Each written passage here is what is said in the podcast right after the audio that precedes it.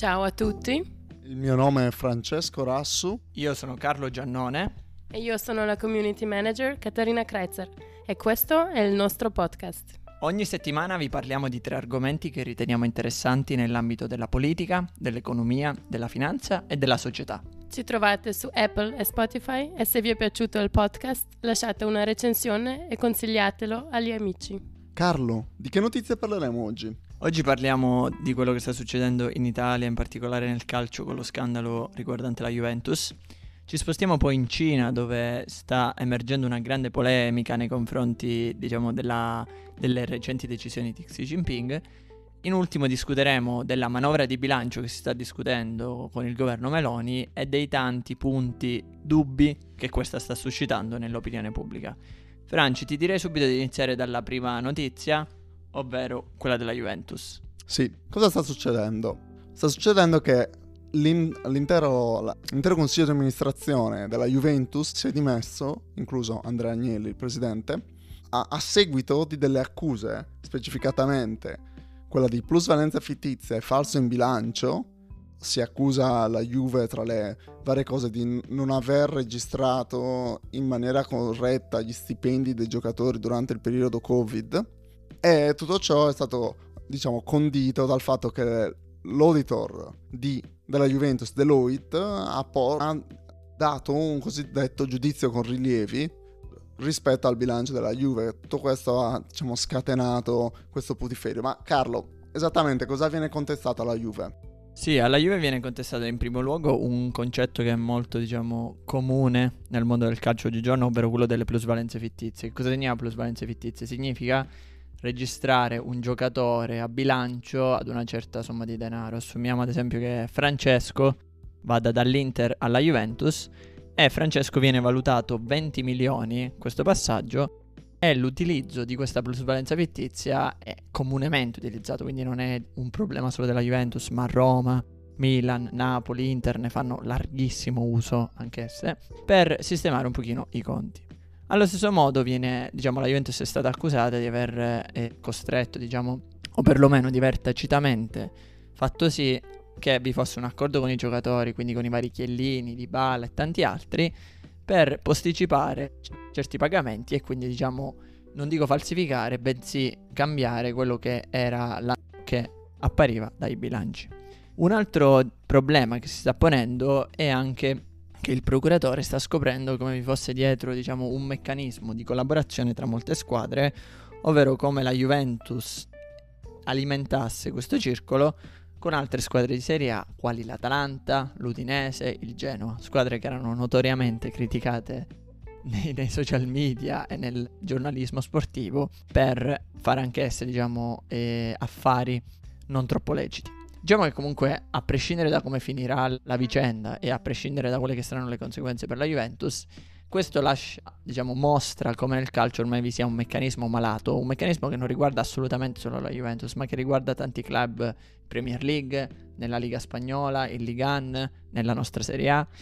E io non credo che alla fine sia solo la Juventus che abbia fatto, diciamo, degli errori, ma credo che questo sia l'inizio di un profondo rinnovamento del mondo del calcio perché tante storie come queste verranno fuori. Sì, diciamo che il caso della Juventus sarà probabilmente il caso che setterà gli standard perché la Juventus è una delle poche eh, aziende calcistiche che è quotata e quindi deve essere per forza tenuta a standard più alti e proprio per questo potrebbero esserci conseguenze più serie per, per il suo CDA. Diciamo che qu- questa situazione potrebbe finalmente da- dare un pochino più, più, luce, un pochino più di regolamentazione a quello che ha, che ha descritto perfettamente Carlo prima delle plusvalenze fittizie. Ma adesso passiamo al secondo argomento, in Cina. Specificatamente cosa sta succedendo Carlo? Cosa, perché Xi Jinping sta venendo contestato mai con, con questa virulenza. Infatti si tratta delle, delle, proteste più grandi da Tiananmen Square. Sì, oggi mentre giriamo questo podcast è il 3 dicembre 2022, sono passati circa due anni da quando il Covid, anzi due anni e mezzo da quando il Covid è iniziato. In questi due anni e mezzo Xi Jinping diciamo, è sempre stato coerente nel tenere una linea dura, ovvero una linea che imponesse zero casi di Covid in Cina. Questo cosa significa? Significa che ogni volta che vi era un caso a Guangzhou, eh, Pechino o in altre città cinesi, la città veniva, andava immediatamente lockdown. Si chiudevano tutte le attività, le persone dovevano stare nelle case ed esistevano strutture apposite per tutti coloro che erano contagiati, nonché per i familiari che erano stati in contatto dei contagiati. Questa politica, se all'inizio è stata da molti diciamo lodata, ora sta diventando a tratti snervante, le persone continuamente vengono messe in lockdown, si hanno grandi conseguenze in ambito lavorativo, in ambito sociale e ci sono tante manifestazioni. L'Australian Strategic Policy Institute ha ad esempio stimato che ci siano state 51 proteste in 24 città dopo l'incendio di Xinjiang. Cos'è questo incendio, Fra? E che cosa è successo? Sì, diciamo che questo è stato il catalista, il, è stato il, pun- il, momento che ha fatto scoppiare diciamo, le proteste, ovvero in Xinjiang un palazzo ha preso fuoco e ci sono stati svariati morti e si pensa, tanti ritengono che se non ci fossero state queste misure Covid, i vigili del fuoco avrebbero potuto, eh, avrebbero potuto agire con più facilità e questo mo- un, mostra ancora una volta quanto queste misure Covid stiano restringendo la vita in Cina. Basti pensare che solo recentemente è stato dato il permesso in alcuni casi di fare la, la quarant- l'iniziale quarantena a casa, mentre prima c'erano delle specifiche facility per la quarantena in cui bisognava andare. Quindi si capisce che è una situazione vissuta in maniera totalmente diversa da come è stata vissuta in Europa e nelle altre parti del mondo, ma da come è stata vissuta in Europa e nelle altre parti del mondo sin dall'inizio. E se all'inizio, come ha detto Carlo, c'era stata una grande approvazione da parte eh, di tutto il popolo cinese per queste misure, per, per la politica zero Covid, adesso si sente come la gente vuole semplicemente tornare alla normalità, ma questa normalità è difficile da raggiungere perché la Cina, prima di tutto, non è vaccinata così bene come, vac- come per esempio è vaccinata l'Europa e in secondo luogo utilizzano vaccino, il vaccino cinese che è meno efficace di quello europeo. Non significativamente, però comunque questa, questa combinazione porterebbe a un, numero di morti che è elevato e Xi Jinping non sembra essere pronto per questo. Detto ciò, ha già dovuto all- allentare le restrizioni Covid su varie mega city cinesi, quali Guangzhou, che, in cui ci sono state particolari manifestazioni. Bisognerà capire come reagirà Xi Jinping alla più grande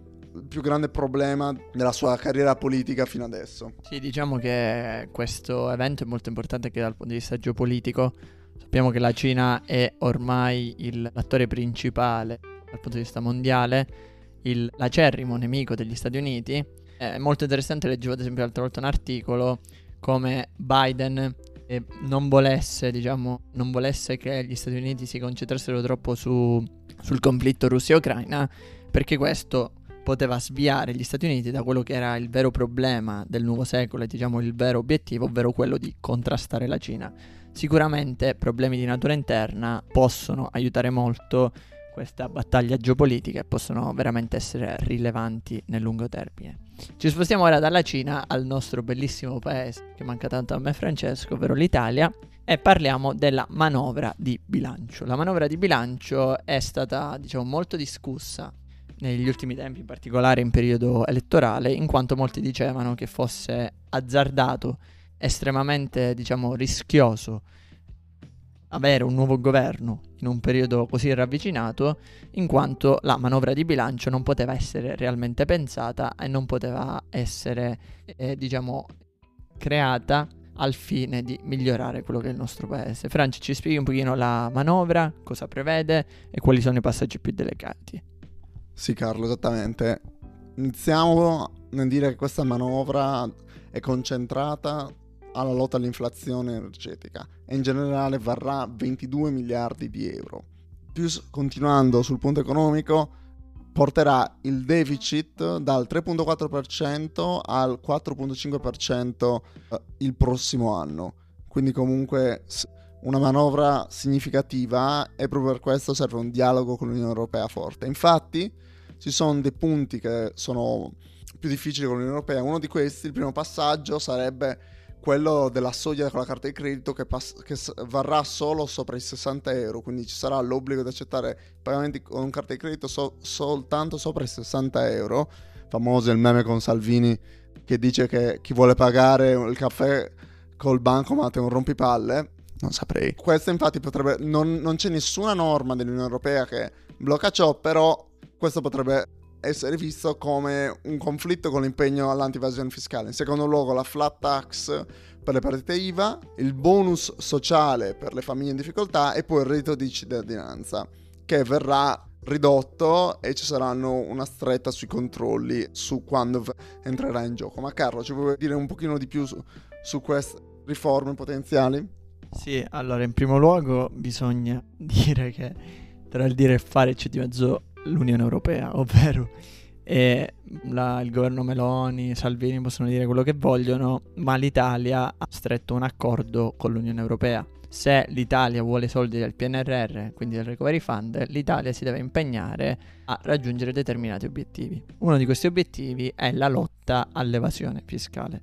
La Corte dei Conti, Banca d'Italia hanno già sollevato molti dubbi relativamente a questa manovra, quindi a quest- questa legge di bilancio, in quanto portare il, diciamo, esentare da sanzioni i commercianti se si paga, co- se non si ha il POS o se si paga con contante fino a 60 euro, non ha alcun beneficio fiscale, non ha alcun beneficio su quella che è la lotta all'evasione fiscale, però diciamo bisogna fare qui una, una riflessione di natura antropologica si capisce bene come l'Italia è un paese fatto da chi? Principalmente dalle partite IVA.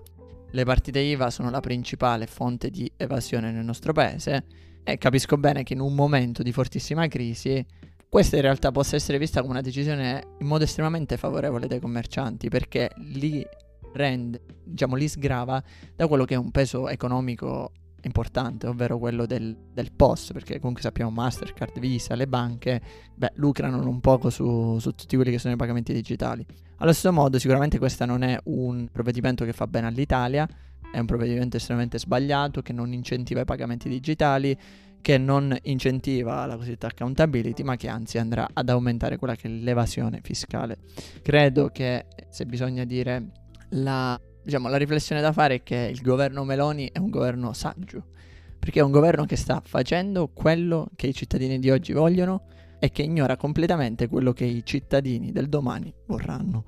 E credo sia tutta qui la riflessione, ovvero che questo governo è appunto un governo che è stato estremamente voluto da una parte degli italiani, perché? Perché il nostro paese è un paese che non cresce più, è un paese che si basa, che pensa sempre solo al breve termine e, e questa, queste decisioni saranno letali nell'ambito del lungo termine, quindi in ottica lungo termine, ma nel breve termine sono quasi certo che saranno ben viste dai cittadini è quasi considerato una sorta di sollievo e di aiuto rispetto a quella che è la recessione economica che da molti viene attribuita all'Italia che si è dovuta piegare all'Unione Europea e quindi aiutare l'Ucraina quando vi sono diciamo, considerazioni di natura geopolitica, di natura sociale, di natura militare ben diverse che dovrebbero essere fatte.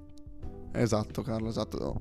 Diciamo che bisognerà capire fino a quando ci si vorrà spingere per dare, diciamo, questi contentini a una parte del loro elettorato senza pensare al futuro e tra, tra le manovre che sono esattamente per loro elettorato c'è quella sul reddito di cittadinanza, così tanto odiato da Meloni e Salvini. L'altra manovra che ci sarà nel, nella legge di bilancio sarà quella su, su, cosiddetta tassa sulle cripto, che fino a questa manovra di bilancio venivano tassate secondo la, la plusvalenza sulle valute estere.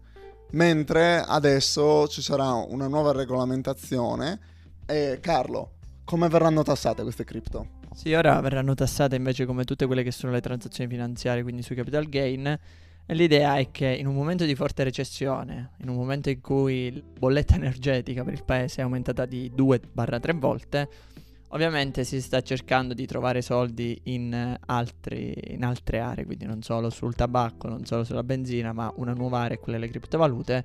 Non è sicuramente un momento felice perché tutte le criptovalute stanno crollando, quindi non credo che il gettito fiscale possa essere grande. Diciamo che questa sarebbe potuta essere una buona decisione nel passato, non avrà granché di positivo nel presente l'unico effetto che avrà è quello di portare ancora di più i, diciamo, tutti quelli che sono gli imprenditori nel mondo delle criptovalute, tutte quelle che sono le aziende come Binance e Coinbase ancora più lontane da, quelle, da quello che è il nostro paese. Ma come ho detto prima, il nostro paese non pensa al medio-lungo termine, ma ama pensare al giorno dopo. Grazie mille a tutti per averci seguito, speriamo che il podcast vi sia piaciuto. Ciao a tutti e ci vediamo prossima domenica.